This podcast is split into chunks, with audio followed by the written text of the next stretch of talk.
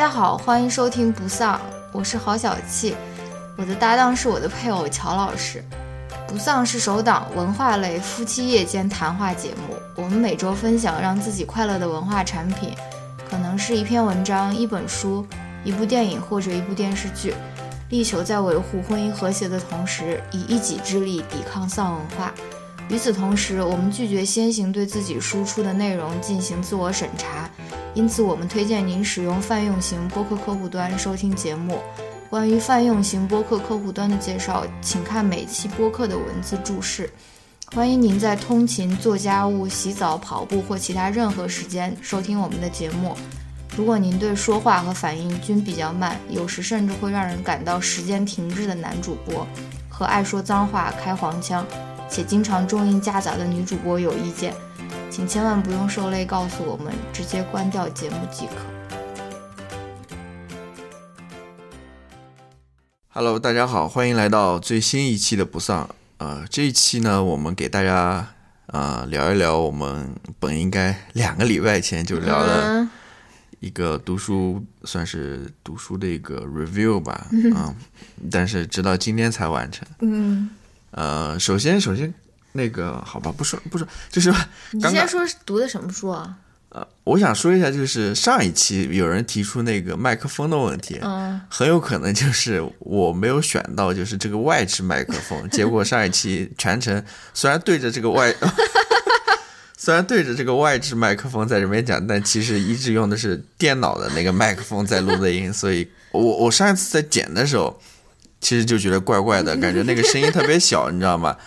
我也的确我也听出来，所以还今天还教我说，你甚至可以把麦克风拿到嘴 嘴前。呃，今天差点又神经病，今天差点又犯这个错误，然后还好及时发现了这个问题啊。嗯。啊，所以上一期节目可能录音质量不是那么好，再次表示一下呃歉意。那么这一次呢，我们呃就是要聊上一期。啊，我们那个读书会的一本书，就是陈嘉映老师的《何谓良好生活》，它有副标题吗？有啊，行之于途而应于心。哦，行之于途而应于心。嗯，好吧，那这个呃这本书呢，我们真的比我想象中的要。难读很多。我有没有提醒过你？你说 第一次啊，我给自己留两天的时间，是不是？我说实话，说实话，我就是在决定这本书的时候，我也没有做很好的研究，我就看到，嗯，这个书名好像挺有意思的。然后陈嘉映嘛，我也呃不太了解。然后因为我看过他一期那个十三幺，对，啊，徐志远采访过他，看过一点点，觉得哎。还挺有意思，然后又是个哲学家，嗯，我对哲学还挺感兴趣的，所以说那就那就读一读吧，嗯，然后看呃网上的评分还不错，那就读了，结果真的，呃，应该做做多一点研究的。它当当然它是一本好书了，这个无可厚非，但是我觉得它不一定说能够适合所有的读者，它还是有一定门槛的。嗯嗯，你觉得呢？怎么说呢？那你说吧。我觉得它是适合所有读者的。但是我觉得可能不适合所有读者在一个礼拜内读 完。我觉得你一个礼拜读上一章，对对对，就是你要慢慢的读。我知道，嗯，对，这个是 这个也是我读的时候的一个感受，就是我记得之前梁文道老师曾经说过嘛，像这种哲学书，嗯，尤其这种比较难读的书，你的确是应该慢慢的读的，嗯，就是读一读，然后再想一想，读一读再想一想，对。呃，其实呃，能够读下来还是会有有一定的收获的吧。嗯，我其实不觉得它难读，就说是看不进去啊或者什么的。但是确实，它包含的东西太多了。对，就像那种炼乳一样。对他对你 就是要稀释一下。对他对你那个思维的要求还是挺高的。嗯，就是呃，他一句话里面它包含很多那种，比如说呃。呃，逻辑上的转折啊，或者什么等等之类的，你需要好好的思考一下的。你不是说看小说那样子能够一眼带过就能，甚至说你跳个十页，被这个给卡住了。甚至说跳个十页二十页也不会对，捞他的球，也也不 也不会对剧情有什么影响。所以啊，有这种小说吗？跳个十页二十页。所以狗狗，你是不是出不来了？总体来说的话，出不来了。哎，哎呀，聪明哎，哎。好吧，嗯好，总体来说的话，这本书是一本好书了。嗯那我们就试着来聊一聊这本书吧。嗯其实我没有多少的信心，啊我能，哦，就是因为正如你所说，这本书它所包含的话题、所包含的内容、嗯所包含的观点、嗯非常多。嗯，嗯，然后我不知道从哪边开始下手。我们就聊几点自己比较感兴趣的吧。我们肯定不能就说啊，给大家介绍一下这本书是什么，我们就聊一聊自己比较感兴趣，啊或者说是其中他谈到的哪些点，你你感觉比较感兴趣啊，或者说是，对吧？对，好，那那要不你先来还是我先来？你先来吧，我你既然写了那么多，我我没有写，我只写的一些呃叫什么摘抄而已。嗯，那我先来问那个 general 的那个问题吧，你说吧。因为他这本书的名字叫《何为良好生活》，嗯行之于途而应于心，所以我就想问一下你，你觉得何为良好？何为良好生活呢？就是说，怎样的生活是一种良好的生活？我想呢啊，嗯我其实没有呃特别完整的去彻底的去思考这个问题，嗯但我觉得看完他这本书，我觉得他想说的何为良好的生活，还是由你自己决定的，对，就是它不是一个普遍性的一个伦理或者道德摆在那边让你去遵循的，嗯，就是不是那种良好生活守则，对你要从一二三四五做下来。对，嗯这个是第一点。嗯第二点，我觉得就是你想要达到良好，呃，他那个副标题怎么说的？行于行之于途而应于应于心。心，嗯就是，嗯，这个良好生活不是说是一个目，它不是一个目标，嗯它是在你行走的过程当中，嗯不断的去。如果说这个良好生活是一个美好愿景的话，嗯它不是说这个美好愿景就在你眼前，然后你就嗯要嗯往前走，你就能到达那个美好愿景。嗯，这个美好愿景是你在走的过程当中，它一不断步一步去实呃现。对一或者说它一步步逐渐变得清晰起来，嗯，是这样子的。对，那还有一点呢，就是说，呃，你要达到这个美好的生活、良好的良好的生活、嗯美好的愿景，嗯，你是需要付出努力的。对，嗯、它不是呃自然而然就在那边的。嗯然后这这大概就就这这几点吧。嗯虽然其实很抽象了，我觉得，嗯呃，但是你看完他这本书的话，他大概其实也就是强调的这几点，不止了，不止了。对，我觉得你说的很好，就是说，这个良好的生活，它不是说是在前方我要去努力去追逐的一个东西，嗯对吧？就像是因为我们从小很习惯这样子的这种语境嘛，就说啊，考大学，或者说是找一份好工作，或者说是好像就是你只要完成了这个目标，你后面的人生就顺理成章，然后就。就就就就就非常会顺利啊，或者说是后面人生就真正的变得美满。但其实大家活了那么长时间，我不知道有多少人还是对于未来或者是梦想抱有着这样的这种期待，就是说我要完成这件事情，然后他我前面的那个东西我就可以抓得到啊。嗯，其实我觉得你说的很好，就是说这个目标和这个目标和现实，或者说是嗯你的理想和现实其实是不可分离的，因为你的理想是在你的现实状况中产生的，而而你现实过的每一步，其实都是决定了你的理想怎怎样建构你的理想，或者说你能不能完成你的理想。所以说，何为良好生活，就是说每一天，或甚至说每一秒，或者说每一个当下，你都要你都要去做，而不是说去呃想象未来有一个什么东西在等着你，而是你你每一个当下，你都要去完成你这个良好的对，生活的这个我知道。这个行动。我我这边刚好有一个嗯摘抄，我觉得可以呃借这个摘抄来谈论一下这个问题。他嗯说，实践的目的不在手段之外，手段会让目的变形。什么意思呢？就是说，很多时候呃还还有一句摘抄是：成功是理想的实现，嗯还是湮灭呢？这个可能是我自己写的吧。就是前面一句话应该是他的呃原文啊，个“烟”字还是费了一番心思。就是我当时为什么会写这句话，意思就是说，其实很多时候，呃，我们都会讲这么一句话，就是为了达到一个目标，嗯。我要不择手段，嗯。是吧？嗯。比如说我要成功，嗯。我就要想尽各种办法嗯。去让我的成功，你知道吗？嗯。当然，这成功你有很多的呃含义啦。你比如说，我想考上一个好的大学，嗯或者说我想成为一个怎样的人，嗯或者说我想怎么怎么样。他他第一句话说，实践的目的不在手段之外，嗯，手段会让目的变形。嗯、什么意思呢？就是说，就是说，你完成这个目标的过程中，你的目标也是在变的。对你的目标也是根据你的实践在进行改变的，就是对实践的目的，就是说是你这个目标嘛，并不是在你实践这个行为的外部，而是对他们两个是融为一个整体的。就你不能说哦，目标是目标，嗯手段是手段，我可以不择手段去达到我这个目标。对其实，在这个过程当中，你那个目标也会发生改变的。对，那我下面一句话就是说，成功是理想的实现还是湮灭呢？嗯就是，嗯、很多时候我们为了一个理想去呃想尽各种办法去达到这个理想，嗯，我是觉得你会。会就是说你如果就我举一个例子吧，因为这个非常抽象。嗯我记得今天就是在那个吐槽大会上面，就张应该是张韶涵那一期吧，嗯它里面就讲到那个胡海泉，那个叫什么、王王建国讲的胡海泉，我觉得他说的这一点非常有意思。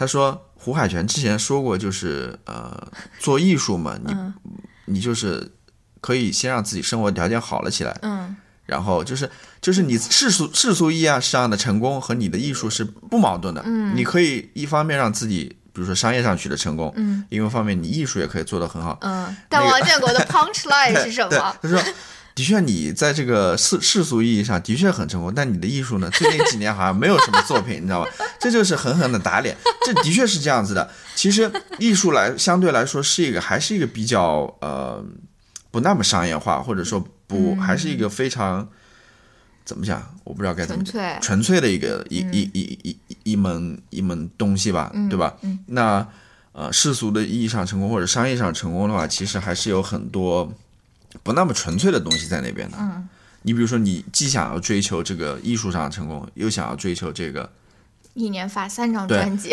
呃现现实意义上成功的话，这个其实是有有矛盾的。就就是你你在追求这个过程当中，你的那个艺术啊、会发生变形的。我我我我就举这么一个例子吧，我觉得对。呃不一定是特别准确的，但大概就是这个意思。嗯嗯然后我还觉得这个反过来也可以举一个例子，就是说，如果你很努力的去追求一个目标，但是最后失败了的话，你真的是什么都没有得到吗？对啊，对吧？其实并不是这样的，对吧？这个反过来意义呃意义上说，因为你的目标和你的手段其实不可划不可分，呃呃不可分割，所以说即使你最后没有达到你所谓的那个呃那个目标，但也并不代表着说你前面的这些手段上面的积累，或者说是就是没有意义的，或者说就是就是就是因为没有达到目标，所以就完全就报废掉了。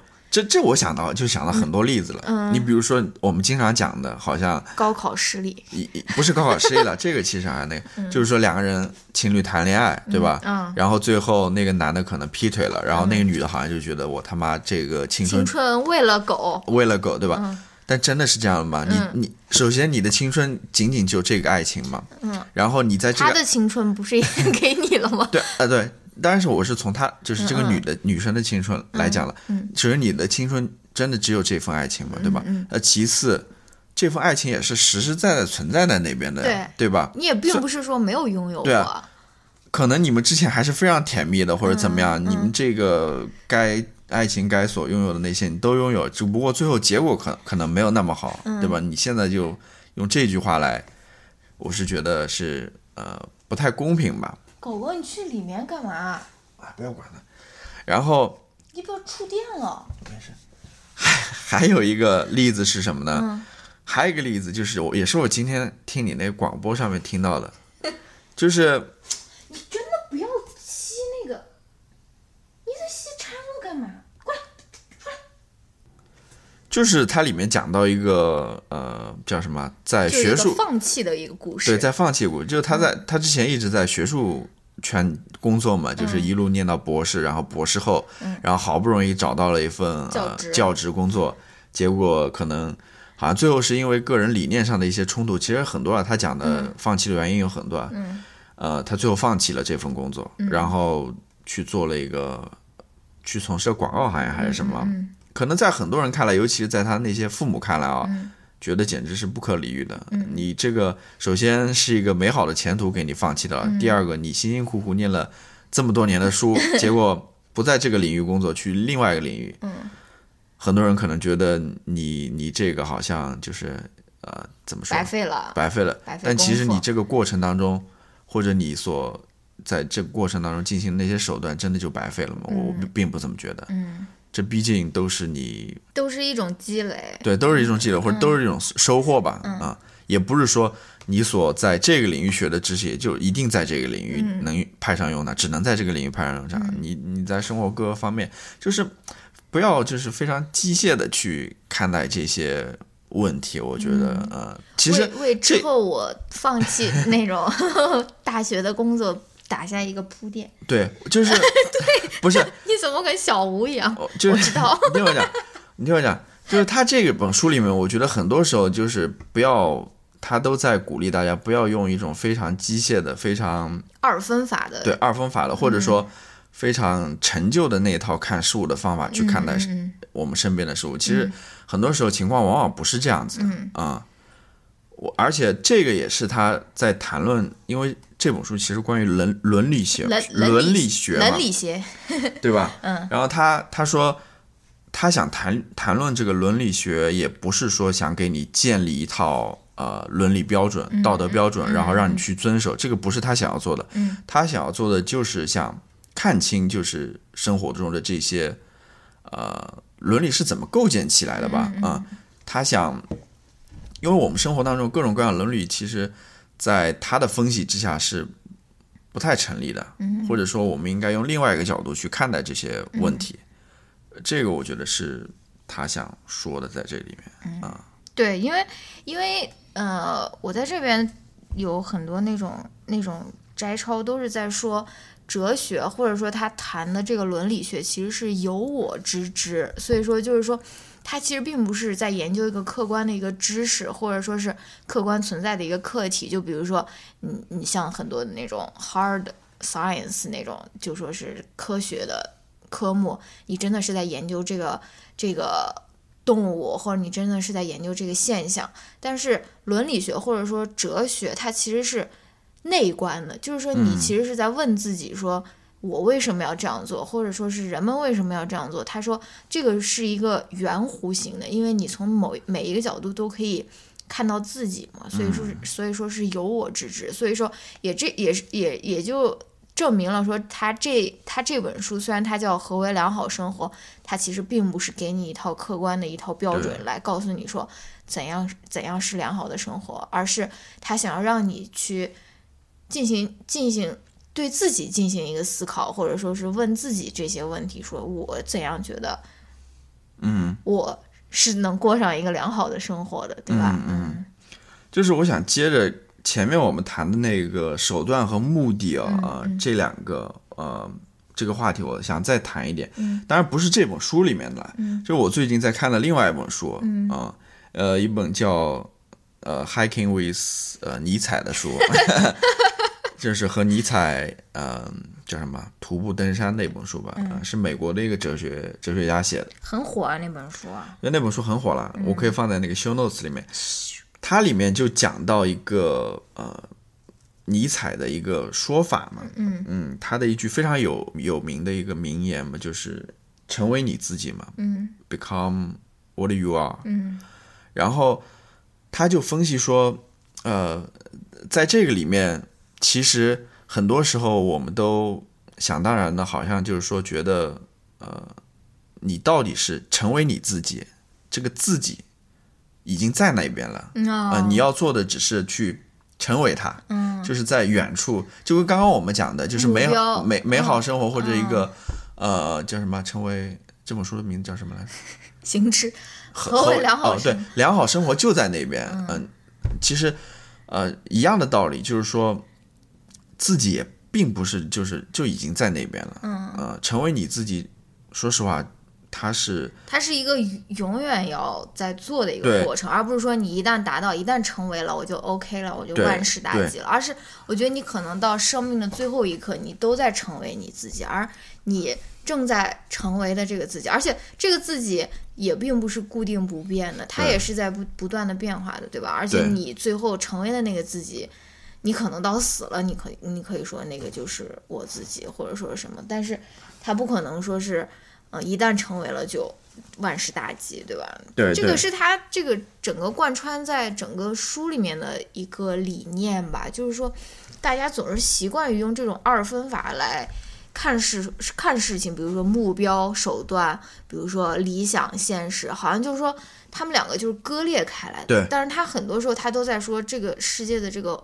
复杂和这个混沌啊，就是说它是不可分割的，包括你的目标和你的手段，呃，就就就像那个那句话嘛，You are what you what you read, you are 嗯。what you fuck, you are what you eat，就说吃什么就是你就是什么，而不是说吃完了以后你就是什么。就是说你、嗯。你你你你在这个当下，其实你在做的这件事情已经在让你成为你，而不是说我要去达到一个怎样的一个自我，对吧？嗯嗯对，这里面他刚刚讲到，就是呃，现实生活的那种复杂程度呢，就不能用那种对立的或者二分的方法去看待。嗯，它里面还讲到一个例子，就是说人为什么会去做一件事情？嗯，很多时候我们都觉得好像是，呃，他背后好像是有一个动机在那边去做这个事情，但是很多时候其实又不是这样子的。嗯呃，你想想看，它里面举了一些例子了，比如说那个什么面包师，他烤面包，嗯他好像也不是完全是为了呃，比如说赚钱，嗯，或者说比如说呃，反正他他动机不是那么简单的。不，你说他没有你说的那个其实就是他对经济学的一个批评，或者经济学模式的一个批评。这个也是我非常喜欢这本书的一点，因为大家都知道我并不是一个薛兆丰老师的粉丝嘛，就是嗯、呃因为他其实在说什么？因为经济学就是说他为什么卖面包，因为。嗯，因为他要赚钱，然后他在、嗯他在利己的同时，他又给别人提供了面包，所以他在利己的同时，同嗯呃同时又利了别人，所以这个嗯就是资本主义市场的一个运作的规律，就是说我为了自己的私利去呃奋斗去谋利，但是我同时也呃促进了整个资本市场的一个健康的发展。但他其实说这个这个假设其实是有一个前提的，就是说你这个卖面包的人是一个有道德的人，你是一个你是一个有道有良好道德标准的人，比如说。那我可能在面包里面添加一些什么对人身体有害的添加剂，我反而能够降低成本，我获取更大的利益呢？嗯但我为什么不这样做？或者说这样做其实是更符合经济学规律的，或者说是我添加三聚氰胺，然后给奶粉里面呃，然后对对对人身体造成伤害，我反而获得更大的利益。这个其实是按他这个模式是更符合。呃，私利这个就说是大家为自己谋私利，同时又为市场，嗯，其其实是不符合这个的。就是说，你为自己谋了很多私利，但是并不利于整个市场的健康发展，因为你的消费者就是吃到了不健康的食品啊，或者说什么。所以说，呃，我们很多那种，比如说在美国也是一样，很多主张那种，呃，资本资本市场不需要有任何，呃，那叫什么？fans 就是不不需要有任何规训规我知道规定不需要有任何监管啊，监监管的那些人，他们就是在说说我们需要一个完全自由的一个市场，但是他们，但是他们同时就就是在做着往那个奶粉里面添加三聚氰胺这件这件事，因为他们不希望他们的这个东西也受到监管嘛，对吧？所以说。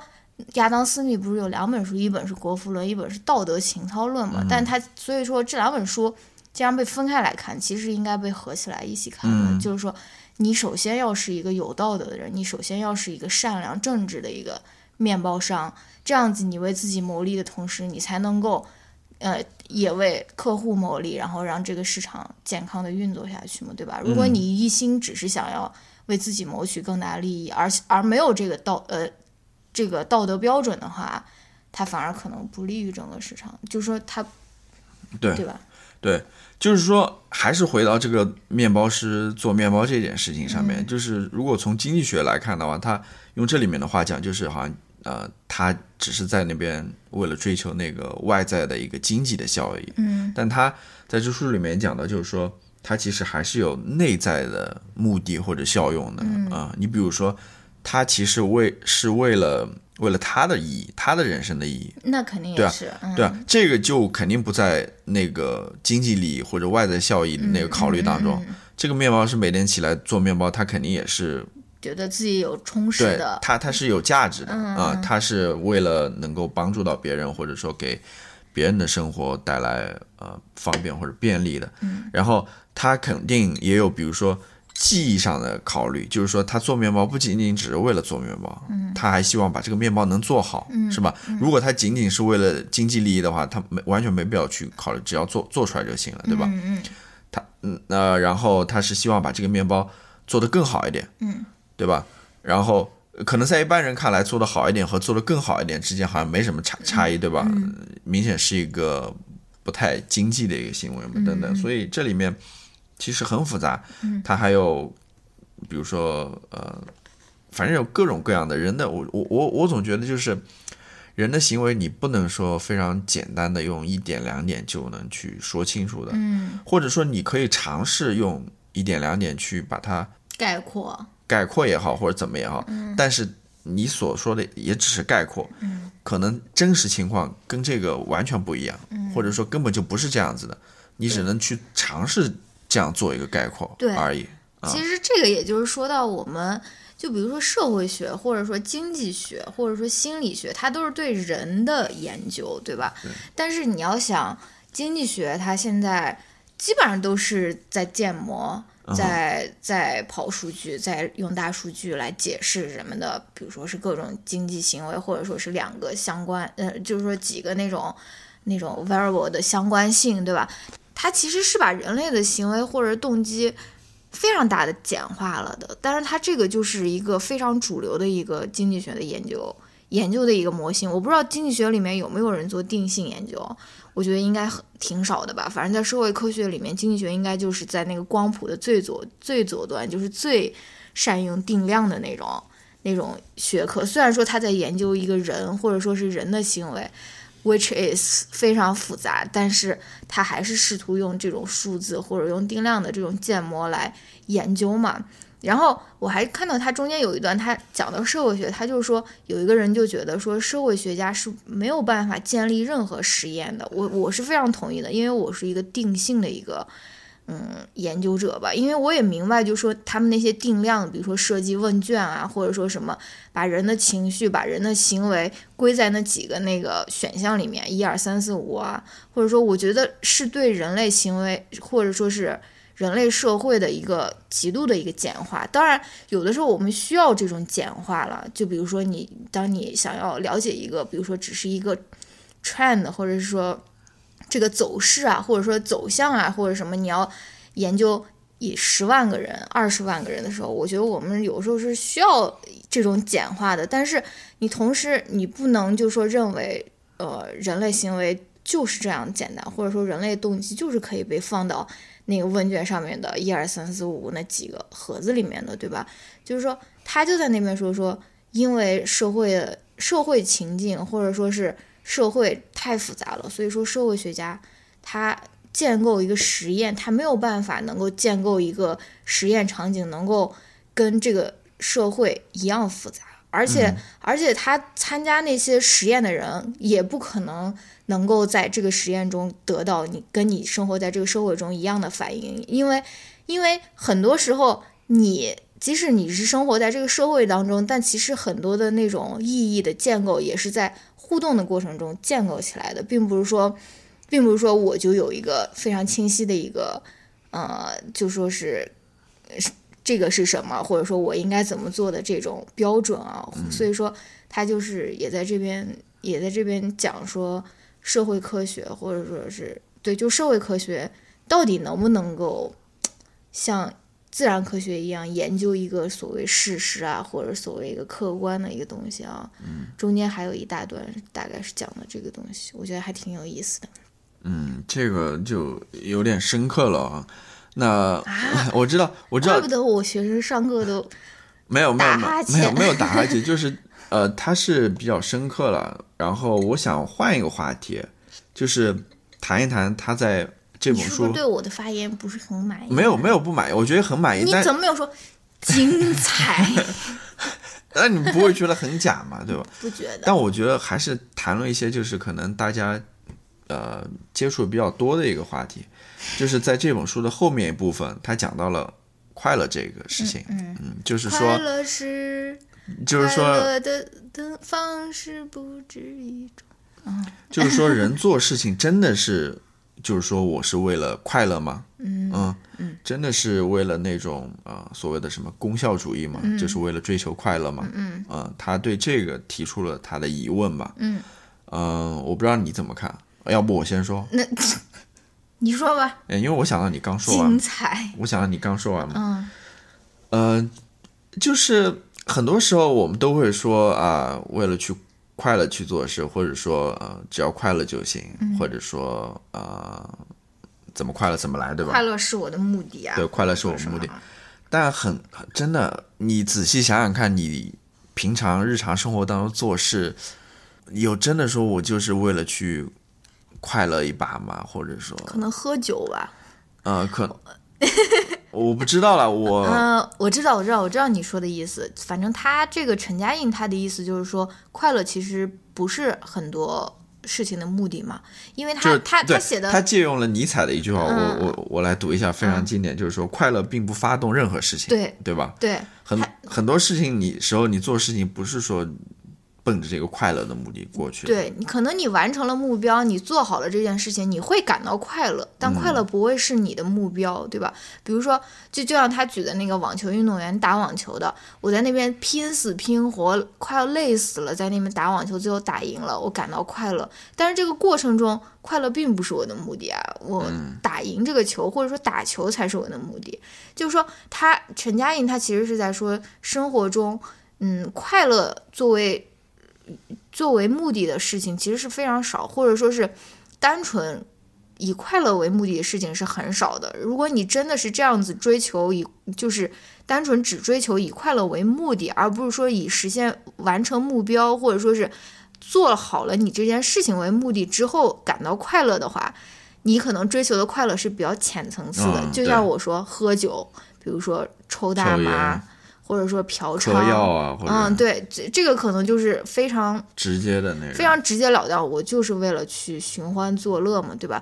但这个并并不是感觉是大多数人生活的主流吧？对啊，很多时候你生活当中可能有这些内容了，但是你真的大部分你的生活不是这样子内容。就比如说我刚刚想到说，我们现在在这边录播课，真的就是为了快乐吗？好没有，从来没有吧。但是你知识付费的时候，没有，呃，这个过程当中，甚至说有很多痛苦、很多焦虑、很多就是呃想放弃的时候，对吧？嗯，但是你真的那，是你啊，我没有。但是你真的，做完这件事情之后，你有的时候还是能感受到那种快乐。比如说，嗯呃，很多人给了我们非常好的评价，对吧？对我们的肯定，嗯对吧？然后你在肯定这个词有点黄黄的，什么什么意思啊？算了，然后，然后比如说 没，有跟上我的。然后比如说，呃，叫什么？我在回听的过程当中，觉得，哎，这个我说的好像还不错，或或者精或彩，或者说我把我想要表达的都表达了，对吧？嗯、我觉得我实现了什么，好像完成了什么。嗯，在这个过程当中，我的确是能感受到快乐的。嗯，但是你真的说，我我录播客就是为了快乐这件事吗？好像不是。嗯不是我觉得我想到的更多是。非常头大的事情，比如说我要怎么去准备这个工作，嗯对吧？我要去剪辑啊或什么，这个是我一想到播客可能会想到的。嗯，那如果按照这个话，我根本就不要录这个播客，呃，对，是吧？这个是一个，就是很多时候快乐并不是目的，快乐并不发动任何事。然后还有一个就是，我觉得有的时候苦和乐它也是没有办法分开来的。很多的过程，比如说，嗯，比如说录播课的过程，或者比如说读博士的过程，或者说比如说你平时生活的过程，都是苦乐交织的嘛，对吧？所以我就觉得。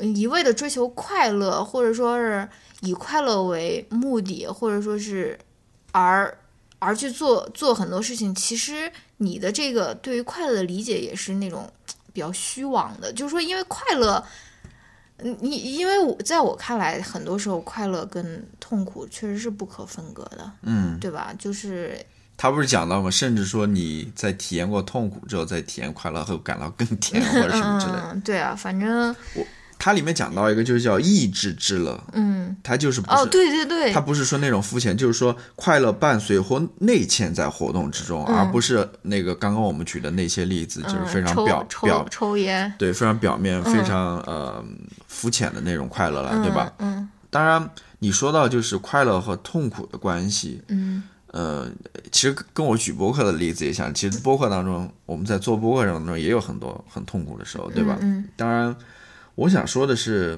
所我想谈一谈这个意志之乐。我觉得，呃，很多时候我不知道了，嗯，完了完了完了。就是完了，我现在有一个体会啊，有看了这些书之后，我就网上购物是不是那种比较体会肤浅的体会更？更深刻一点。嗯。就是说，呃，它里面也讲到了，就是你内心，比如说你是有有一个道德在那边的，嗯、呃，你要遵循你的内心去完成这个道德，或者遵循这个道德规则的话，你是需要去有一定的努力的，你是需要有一定的意志在那边的，嗯。啊、因为很多时候你个人可能会因为欲望，或者说一时的把持不住，你就没有能够紧紧跟随你那个道德，在在那边走吧。紧跟你听我讲，就嗯跟那个道德走吧。然后你可能到时候你反思过来，又觉得非常懊悔，非常痛苦啊、但有的时候呢，你如果说能够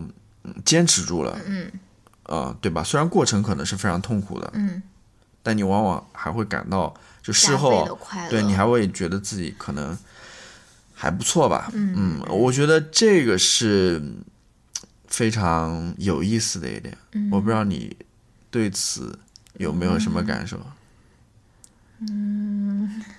你真的没有在影射网购这件事？没有，没有，我没有 影射网购，我完全没有想这个事情，我完全没有想这个事情。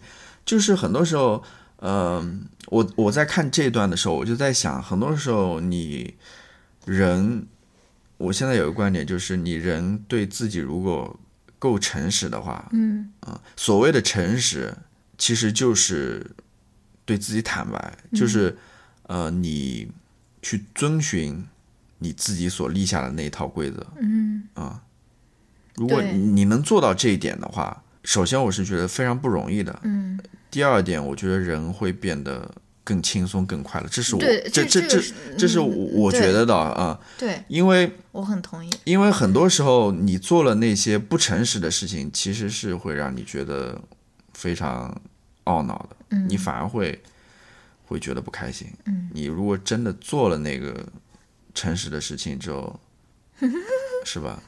我我一直在想一个例子，嗯我跟你说，我想讲出来这个例子，嗯就是我我没跟你讲过，我从来没跟任何人讲过，啊但是我想过这个例子，就是在美国这边就在我们家附近，没有很劲爆了，就非常简单一个例子。他那边有一个，就是在学校附近嘛，啊、他那边有一个一条大马路，嗯然后那条马路呢，呃，它是有那个限速的嘛，你知道吗？嗯嗯但是那个限速非常有意思，就是它正好处在一个限速变化的一个路段当中，就是你比如说这边开过去四十五迈每小时，嗯然后马上就变成三十五迈每小时了、啊，因为那边好像有很多医院在那边，嗯它叫什么 senior zone，就是可能有很多老人在那边活动，所以你那个车速要放下来嘛。嗯但是你其实会发现，很多美国人开车的，他们不会降速的，嗯。嗯，他们可能四十五开过去，到了三十五的那个限速带，他们还是四十五开，嗯啊、嗯。但是我我又想遵循那个、呃叫什么法律法规，就是三十五的那个限速，嗯。这时候你其实你就要做一个抉择了。嗯。你比如说你后面那个车，他就不停，嗯。他就不减速，四十五，他就紧紧的贴着你，你知道吗？意思让你改开快一点。你边上的车也是这样飞驰而过的，就你那个车开了三十五，在那边慢慢开。你在这个时候，你应该做一个选抉择，你到底是跟着他们一块儿开四十五，还是你就开三十五？你问我，不是，这个是也是我问我自己的、啊。我我之前很多时候我就在这边困惑呀，嗯。然后有的时候我也随大流呀，对吧？我也开四十五呀，嗯。但是我觉得这样做不对啊，嗯。啊，嗯，后来我我我就我就发给了嘛，就是说我就开三十五，嗯。嗯。嗯，我就想，我竟然连在这种小事上面，嗯，我都不能遵循我自己，或者说。当然，你可以说这是外人给你立下的一个规则，但是其实也是我自己给我自己立的一个规则。我都不能遵循这个的话，我这个人还有还还能说什么呢？就是感觉意志这么不坚定，连这种小事上面都……我我我我是想到这件事情的。当然，你在遵循了你这个立下的这个规定之后，你其实反而是很轻松的。嗯，你我觉得。就是这么一回事，就是你很人，因为人很多时候就是会受到外界的影响，你去做这些，其实这个也跟他后面所说的是相关的嘛，嗯，就是到最后所谓的这个呃良好生活的这个界定或者定义，都是在于你自己嘛，啊，对我我我很同意你说的啊，就是说，因为他开篇他就说了，说诚实的。什么反观自己是人生一大乐事啊？什么我忘了具体的了。反正就是他开篇就说了这件事情。而且我其实觉得，何为良好生活？就是说你真正的了解了这本书它背后的这个意义以后，它是会让你感觉到更轻松的。就比如说我们刚刚聊的那个。理想和现实的问题，比如说你就是没有达到世俗意义上的成功，但是你自己不会觉得你自己是一个失败者，对，或者说别人觉得你是个失败者，跟你有什么关系啊？就是说，就是说，呃，你一生跟自己相处的时间是最长的嘛，然后你又你又后面说到诚实这个问题，我也觉得，嗯，很有意思，因为我很久之前，我记得还有人人网的时候。我好像就发过一条状态，不是说发不不是我自己写的，是人家写的。他是说，城市的人是不会面对任何选择的，就是说，就像呃，它是一个苹果树，它就会最后结出苹果一样。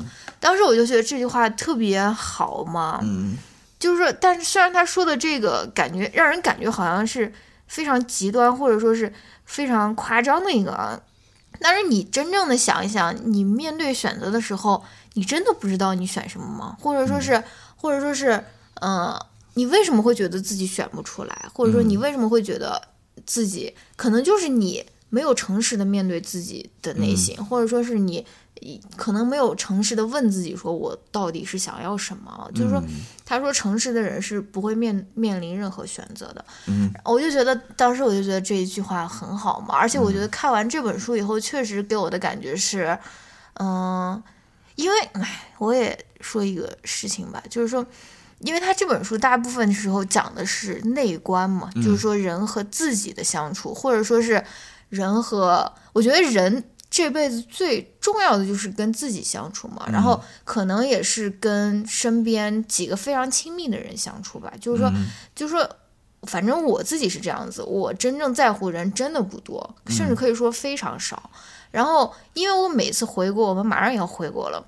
然后亲戚朋友聊起来邻里八卦，或者说是同事的那种闲话，我就我就有一个非常深的一个感受，就是我也跟你说过，就是说大家聊的都是彼此不好的事情，或者说都是说，哎呀，他这个人又怎么不好了，或者说他这个人又，反正大家观看彼此的生活，或者说是闲聊彼此的生活。总是一个非常消极的一个态度。嗯，如果你真正的你，如果你真的，所以你也要知道说，你在别人别人的嘴里也是这样被聊起的，或者说是你可能你你所认为的你自己的成功啊，或者说是什么，在别人的嘴里确实就是一文不值的。嗯，就比如说是那个菜道西西说的是啊，那个他的那个表哥和表姐还是什么的。然后他他他见面跟人家说，呃，本来想跟他表哥表姐说，你们经济上有什么困难就跟我吱声，我我们给你支援一点。结果他表哥表姐一见到他，反而反而就是反而瞧不起，说你怎么现在还没生小孩，或者说他他刚生了二胎啊还是什么？我就觉得人，首先我觉得这种是很烦的一个感受了，就是就是。呃，活在别人的那种讨论里面，我这我是觉得很烦了。然后其次就是，你要知道你在别人的嘴里面，可能也就是，并不是你苦心经营的那个成功形象，对吧？所以我就觉得就是 fuck it，你自己想怎样就怎样，或者说你仅仅在乎你非常亲密的人对你的看法就就足够了，对吧？对。怎么就说到了这些？那那那我来就是换一个话题，也是跟这有关了，但是你又没有说 精彩，精彩，精彩，你就你就在那边 换话题。那那你刚刚也没有说我精彩，我说了好多次。好，好，那不是那么私人的一个话题了，嗯，就是说这个其实也是我在看这个书当中我呃一个疑问吧，嗯，他但很很快我就看到了他对这个疑问的一个回答，嗯，虽然他这个回答。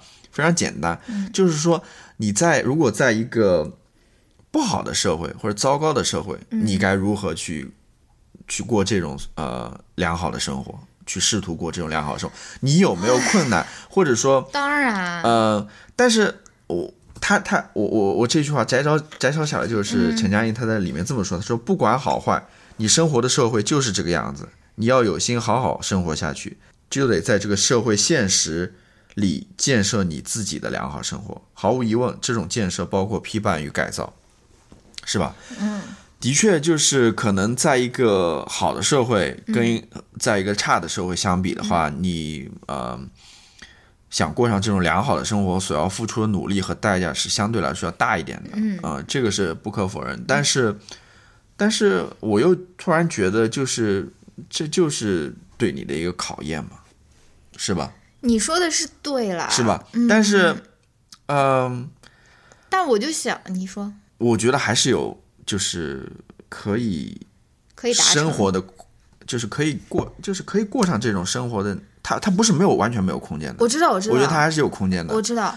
但是我觉得你可能要放弃更多东西，对吧？或者说是，对我觉得这个建构的难度是存在的。比如说，你想象，我就想到那个。南大的那个、那个、那个女女老师发多少一百多篇论文的那个事情，你如果真的是一个严谨的一个正直的一个学者，你兢兢业业去做学术，你可能面对的就是你你比他评职称要评的慢，或者说，而他作作作为这种内心道德标准比较低，或者说是并不是我们所谓的过上良好生活的一个人，他可能在。有一些有缺憾或者有漏洞的这个社会体制里，他确实就是可以比你获得多得多的利益。他可能就是长江学者，对吧？他可能就是，嗯，就是就是能拿到各种各样的头衔或者科研的那种奖金啊，或者说什么，就是。但是，但是，作为一个，我知道，但是这里面就是提到了嘛，就是说你要。过的这种良好的生活，到底是这种呃外在的，还是说这种内在的？我知道。如果说你仅仅是想过这种在外在能有很多利益的这种所谓的美好，我不觉得那个人过的是良好的生活。啊，但我的确，我觉得如果我不知道了，我我就想，他说，比如说你在那边写了那么多篇论文的时候啊，比如说大量的抄袭或者怎么样，你难道不会感到一丝的不安吗？就是你，你如果说你生活当中经常会感到这种不安的话，你生活在这种生活当中，真的能，即使你外面有那么多的金钱或者名利，嗯，在外面，你如果内心始终带着这种不安的话，你能说你过的是一个好的生活吗？那他不觉得他，呃，他不觉得这是他，他可能觉得这些经济利益弥补了他内心的不安，或者说是我不知道，我不知道，但是但是你看现在这个，你说呃是。轮回也好，或者是这个 叫什么报复也好，他他最终不后果也好，他最终不是沦落到这种地步吗？嗯，但也是，就是我我觉得是非常有意思，因为我们讲了很多，就是呃，行之于途而应于心嘛。然后我其实是觉得，你过上这种良好的生活，你是不能跟别人讲的，嗯，你不能跟别人说分享说啊，我过上了良好的生活。我觉得你在分享的这一个瞬间。你就怎么说？不能说不诚实，反而是我觉得跟别人的分享是不重要的，或者说是，或者你无法或者或者你你从你你分享的瞬间，你就把你的这个好的良好的内在效用转化成了外在效用，就说你变成了一种炫耀的资本，或者说是我我是觉得你没法跟别人说这件事情。对啊，就是因为这个，嗯。一第一个是呃，他很难分享；第二个是你为什么要分享？对，别人也无法就是通过你的分享去叫什么，跟模子一样的，就就能过上你所谓的他无法，因为每个人都是不同的，嗯所追求的那种良好生活也是不同的。嗯那既然都是这样子的话，那你分享的目的是什么？嗯可能是为了炫耀吧，对吧？或者是怎么样？那这个似乎可能又跟那种真正的良好生活好像又有矛盾的那种感觉，就是这样子。嗯，我不知道你还有什么要谈，我还有一个话题，什么话题啊？你你有没有什么要谈的？我其实就是还想再说一下何为良好生活，嗯你先再说吧。就是说，因为我之前遛狗的时候也跟你说了，就是说我不是问你说何为良好生活，然后我自己也有一个答案嘛。首先是一个自省的一个生活，就是说不断的反省自己，就是说不断的怀疑自己、批评自己，或者说是不害怕这种对于自我的这种推翻啊，或者说什么，因为你的一生不是说是你上完大学就不用思考了，或者说这个内内观或者是自省的过程应该是伴随一生的。然后还有一个就是说，过上这个良好的生活跟成功与不成功是没有关系的，或者说跟世俗意义上的成功或者不成功是没有关系的。世俗意义上成功的人或者不成功的人，他们都可能过着良好或者不良好的生活，对吧？然后另外一个非常重要的一个点就是，嗯，我也跟你说过。就是在中文里面很难翻译的一一个词，就是 integrity，就是你、你的整体性，或者说你的合一性，嗯，或者说就是说你行为的嗯整体整体性，就是说你你你具体解释一一。致性或者说完整性，就是说我给你举的那个例子嘛，你不能说说是，哎，我最近呃那种做坏事做的太多了，我赶快捐点 钱，我就把这个弥补一下，或者说我赶快转发一点锦鲤，或者说我赶快多佩戴一点手串，把这个业给消了。就是说这样子，就虽然说你觉得我好像啊把这个洞给填上了，但其实你这个人已经不是一个具有完整性或者说一致性的一个人了。所以说，过上良好的生活，它也是要要求你这个人，不管在面对大众或者在面对自己的时候，都有一个完整，都是一个完整的、一致的，就是 consistent 的一个、一个人，对吧？嗯。然后最后一点就是说，过上一个良好的生活，其实是过上一种积极的生活，嗯不是说正能量的那种啊，而是因为行善或者做善事，或者说是嗯对自己的这个反观或者是批评，其实都是需要努力去完成的，而不是说是啊我就躺在那边什么都不想，我就反观了自己了，或者说呃我我在那边就是呃干点什么呃嗯看个电视剧，然后我就我这个就做了善事了，因为。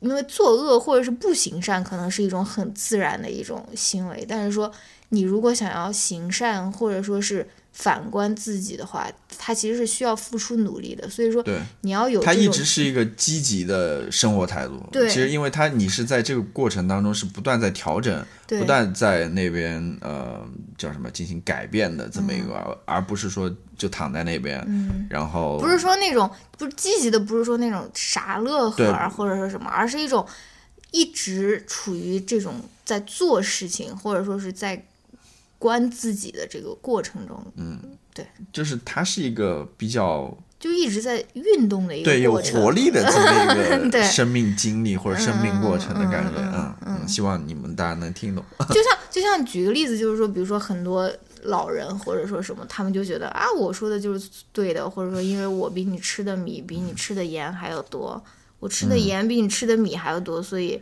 我这一套的标准，即使陈旧，我也是需要传传下去的，或者说是任何有这种有这种想法的人，我觉得就没有在过一个积极的生活，你没有积极的反观自己，也没有积极的听取别人的嗯意见对吧？嗯，你说吧，最后一个。就是我最后一个想说的，其实也跟你就是跟你之前谈过嘛，嗯。就是跟他这个书的内容没有太多的关系，嗯。就是呃，他在最开始谈伦理学的时候，他讲到就是伦理学是什么，其实很多里面就是关于在呃在那边说理嘛，在那边穷理嘛，穷尽所有的道理嘛，嗯，就试图去呃发掘这个伦理的本质或者什么嘛，就是我想谈的就是说理这么一回事情，嗯。其实你可以发现，陈嘉映他整本书，他就是为了向你介绍何为良好生活这件事情，他用了整整一本书来介绍，嗯。然后他他那个讲的又是那么的细，那么的多，嗯，然后那么的深刻，嗯是吧？你就会发现，真的，他为了他，他里面谈到嘛，就是说，呃，伦理学其实不像是那种自然科学，它是一个、呃外在的，或者说它是研究客观，研究事实啊客观事实的，然后它是真理般的那样存在在那边的啊。它其实里面是有呃，比如说个人的主观的因素在里面等等啊。嗯。但是呃，重要的一点就是说，看你怎么去说这个理，嗯。啊、你是不是把这个理都讲尽了，或者你这些理别人听了之后能不能呃也相应的认同你，嗯。这个是非常重要的一点，对吧？嗯。而不是只是看到他哦，你这个好像里面有很多主观的人，我就我就不看了或者怎么样，因为嗯。本身伦理学这些东西不可能说纯客观，像自然科学那样子嘛，对吧？嗯嗯那你也可以看到陈嘉映在这上面所付出的努力嘛，对吧？就是他为了让你相信他说的这些话，嗯。啊、认同他说这句话，他做了这么多努力，这就让我想到之前我看到另外一篇文章，嗯。就是一个法国哲学家，嗯。呃，我可以把那篇文章分享在呃 show notes 里面，嗯他就是讲到他是一个建构主义者嘛，嗯。啊、就是尤其是尤其是他是对那个科学研究过程嗯。有研究，嗯。然后发现其实所谓的这些科学真理，不过也是由人们所建构起来的嗯啊、它是也是那个科学真理，不是说就在那边，嗯。嗯，它也是人们去通过各种各样的研究，嗯。呃，通过比如说。呃，有学术机构的存在，嗯。有什么各种各样的学科研会议，然后有有科学家之间的合作，有具体的操作，有大公司的，sponsor，有有具体的去呃实地考察、去研究、嗯。去，它是非常具体的，它是由这些科学家所呃建构起来的，嗯。呃所以这里面其实就有科学社会学啊，对啊，就科就是研究的这个，对啊，嗯就是呃是这么一回事，而不是它是一个客观存在的一个真理在那边。嗯那么现在问题就是说，为什么我们要那篇文章就是他为什么现在要去呃回顾这个法国哲学家他的思想呢？就是因为现在你比如说在呃我们社会当中你，说知乎吗？不是知乎了，就是最 最突出的一个问题就是关于气候变化的嘛，climate change 嘛，嗯。就是有两派人嘛，一派人就是科学阵营这派人，嗯。他们就始终认为就是呃气候变化是存在的嘛，嗯。啊、正在发生的嘛，另外一派派人就是对这个否定的嘛，就是说你们呃根本就不存在嘛，可能它只是一个地球的一个历史的变化周期而已，或者怎么样，嗯，那其实套用这个法国哲学家他的理论的话，呃那个反对者他们也有理由嘛，说你这个就是科学家自己在里面弄事儿嘛，你完全自己建构起来的，里面也有什么失误啊或者什么乱七八糟的东西在里面啊，好像也不是那么可靠或者肯定的那种感觉。但是这个法国哲学家他的意思就是说，其实我的观念恰恰就呃证实了，就是说为什么我们在这样一个年代要去相信这些呃科学家的话，就相信就是气候呃变化是存在的呢？就是说，你看这两派他们的观点，你要看他们背后说理的过程。哦哦，你看这些相信这个的科学阵营，他们是经过多少的努力，嗯。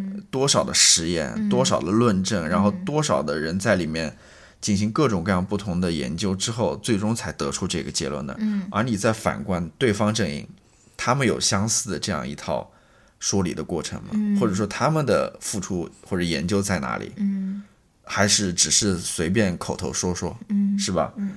这就是这么回事嘛。这其实这样一种就是一方面，科学它并不一定就是最客观、完全客观，或者说是，但是同时我们也不能说因为这个就不相信科学，而是要，因为而是要有一种更加严谨对待科学的一个态度，或者说是我们不仅仅要了解它结论，也要了解它的那个思辨的过程，或者说是结形成结论的这个过程。就是你不能对很多都是这样一种虚无主义，或者说一种相对主义的，好像觉得所有都是不存在的，或者说所有都是不对的，嗯或者说所有观点我都不认同啊的。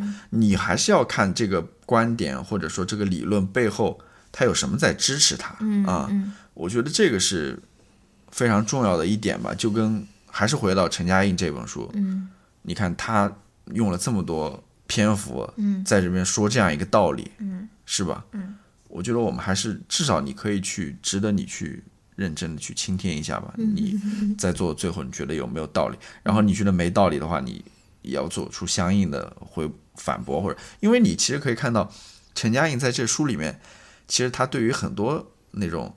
呃，伦理学当中的一些理论，它是进行反驳的，嗯对呃，他有很多反驳在里面。对这个其实我是觉得是比较好的一种交流的方式吧，而不是说在现在网络上面简简简单单就是一个呃叫什么？你说抬杠也好，是抬杠是最糟糕了。嗯有的甚至你提出的这些观观点根本就没有任何理论的支持或者什么之类的，就是这也是我觉得非常糟糕的一点，就是你就是我我不知道在国内的这些网络上面有没有哪个平台可以让你去好好的去讨论一件事情，就是甚至说这种讨论都可能是危险的。你说国外有吗？我觉得有啊，你像这些呃主流的媒体、哦或者那种比较有、哦有权威的媒体，他他们那些发出来的文章，嗯我我不谈那些就是呃学术圈了啊，嗯就是从这个普通大众来看的话，你像美国这边，它各种各样的呃媒体，它至少很很多部分都是你是可以值得信赖的，嗯嗯，因为他们背后他们的 fact check 是，对啊尤其比如说你说《纽约时报》或者《华盛顿邮报》，他们 fact check 都要五六轮的那种。对啊嗯，尤其是你在谈论一些呃观点或者一些理论的时候，嗯他写这些东西的人也不是随随便便的人都、都出来写的，他嗯们至少比如说是在这个学术界里面都是权威人士，嗯他们才会把他们这些文章写出来，然后给大众嗯这样读的。然后当然。呃也也会有反对的意见了，那么另外一篇出来，对吧？嗯都是同样是，因为这个所谓的专家教授不仅仅只是一个头衔了，嗯他后面所代表的东西就是整个一个学术圈了。嗯当然，你可以说在中国，呃，教授就是那种教授嘛，对吧？好像一点权威都没有。那，Screaming Beast。对那那说到底也是跟他背后所代表的那个学术圈的腐败气氛有相关了。这个不能说了，就是呃，我谈的比较远了，我只是就是。就这个说理这么一回事儿，精彩。有有有一些这么的想法而已，嗯，OK，好吧，所以我们还是很推荐这本书的，很推荐这部非，常但是我推荐大家还是慢慢读，像那种浓缩咖啡一样，对慢慢读需要兑一些牛奶。对，不要像我们这样读的还是挺急的，嗯嗯，好吧，那么我们先聊到这边吧，然后听一段音乐之后，我们进入推荐环节。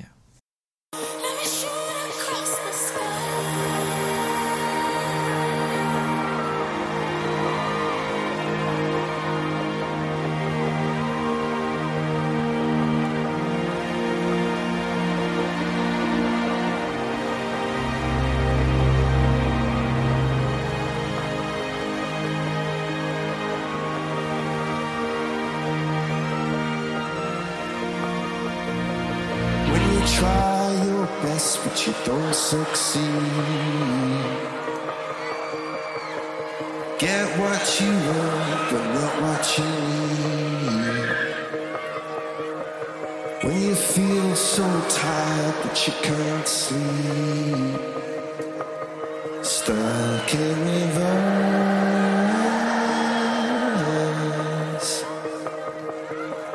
When the tears come streaming down your face. Cause you lose something you can't replace. When you love someone but it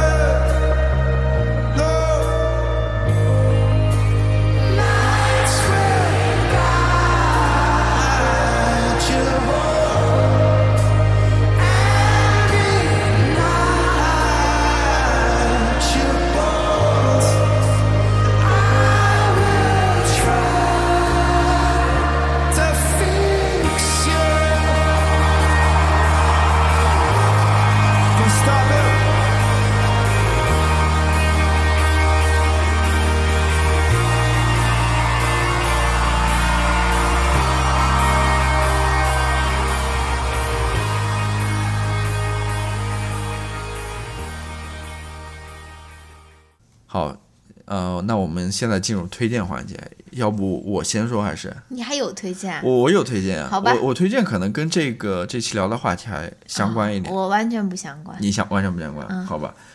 那其实就是还是谈到这本书了啊。嗯我们在最开始之前说过的，就是说这本书还是有一定的门槛，就是不是那么好读的。嗯啊，但是其实它又跟那种我想象的，比如说真正的那种学术的哲学著著作，嗯。跟他们相比的话，它还是门槛没那么高的，对，还是易读的，嗯。还是可读的，只不过你要花更多的时间去读。嗯。那么，呃，我又想到一个问题，就是说，其实陈嘉映老师是一个哲学家啦，嗯。啊，这个他这本书其实多多少少也算是一个 public philosophy，嗯，就是公共哲学，嗯。就是他这个哲学不是面对学术圈的，啊、不是面对那种呃研究圈的，他是面对公众的，就是是想呃通过这种方式给大家讲授哲学的知识的啊。嗯嗯其实我非常赞同他这种，就是我非常希望有更多的哲学中国的哲学家，他能够出类似的这种书啦，啊，就是以一种比较友好的嗯。呃亲切的方式，跟我们普通的读者对吧，介绍一些呃哲学知识。因为我我其实个人还是挺喜欢哲学，因为哲学知识就是思辨嘛，这种是非常快快乐乐的对吧？嗯，那。我中文世界我不太了解了，呃，如果听众你们知道有这些好的这些公共哲学的嗯读书、图书，你可以推荐给我们，对吧？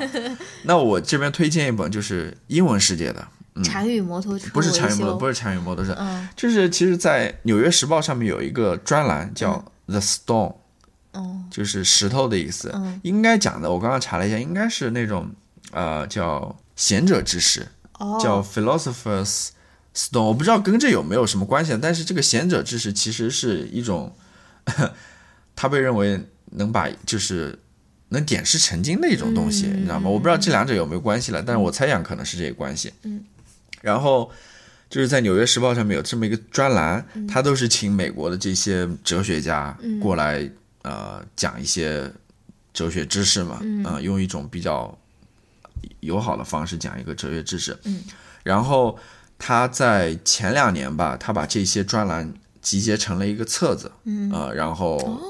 做成了一本书，叫什么？叫《The Stone Reader》。哦。嗯，Modern Philosophy in 呃一百三十三个 arguments，哦，嗯，就是他通过这一百三十三个这种辩论或者争论，嗯让向你介绍一下现当代哲学。嗯，我觉得应该挺有意思。我虽然没看过，嗯但是我看过一些他的这个专栏，我觉得应该是一个挺有意思的读物吧。嗯，然后又是应该还比较好读吧，所以我推荐大家去看这本书吧。嗯，然后读起来也比较方便，随时可以拿起来放下的那种感觉。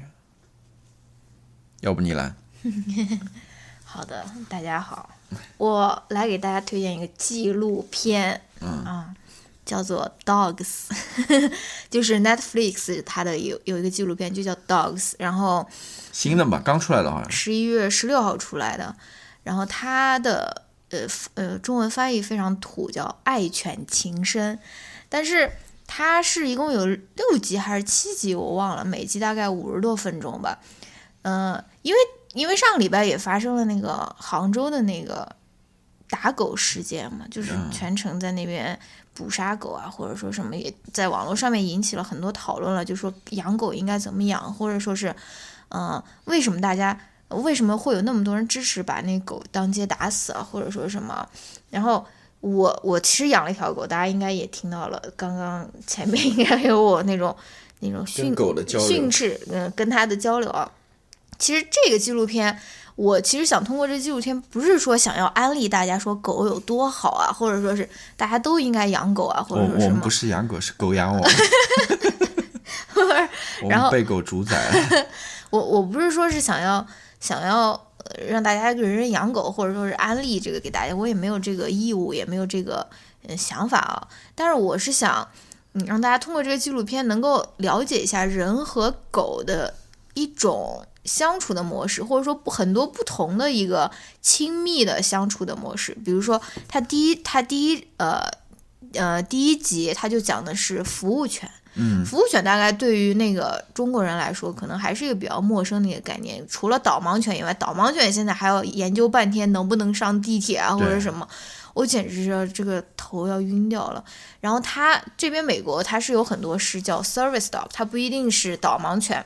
然后比如说第一集它就讲的是有一个小女孩，她有羊癫疯，然后她会不不不不定时的会发作，然后他就是他妈妈就为他呃要了 不是要了，呃定了一个服务权，然后对他们有应该有这样的组织，有这样的机构培训这样，专门培训服务权，然后你要给他一年的时间，让他去培训这个培训这个狗，所以有有这个狗陪在这个小女孩身边的话，它发作的时候，那个狗就会叫嘛。因为他们当时在那边就说 training 的时候，他们也那个志愿者也在那边演示了，就是说它在地上不停的发抖，然后那个狗就会不停的叫，这样子就可以让这个有疾病的或者说是有残疾的这个小孩拥有一个比较正常的一个生活，或者说其他呃，或者说呃，其中有另外一个小女孩，她是脊柱是侧弯吧，还是什么，反正她走路就是不稳，然后嗯，她妈妈也是给她找了一个拉布拉多吧，哎，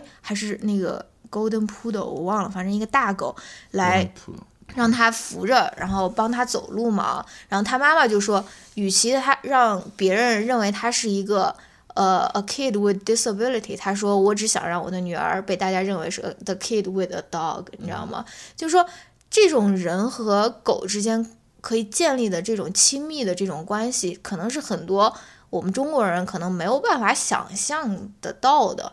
然后比如说第二集，他就讲的是一个叙利亚的一个难民，他逃到德国了，他怎样把他的那条哈士奇不远万里从叙利亚非常危险的那个那个那个战火战火当中接到德国啊，就是说它当中包含的那种人和狗之间的那种爱哦和那种羁绊哦，我是觉得非常。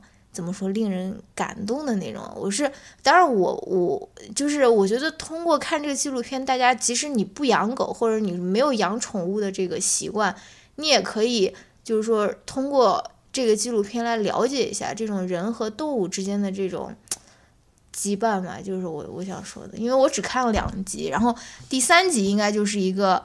也是一个金毛，他陪一个渔渔夫，他一直在陪一个渔夫打鱼，因为打鱼是很孤独嘛，他一个人在那个，然后他那个狗，他就一直蹲在那个他的那个船头，或者说就一直陪他那个渔夫打鱼。那个狗也年龄比较大了，所以他那渔夫也在担心说他可能快不行了，或者说什么，但他们就回顾他们一生嘛。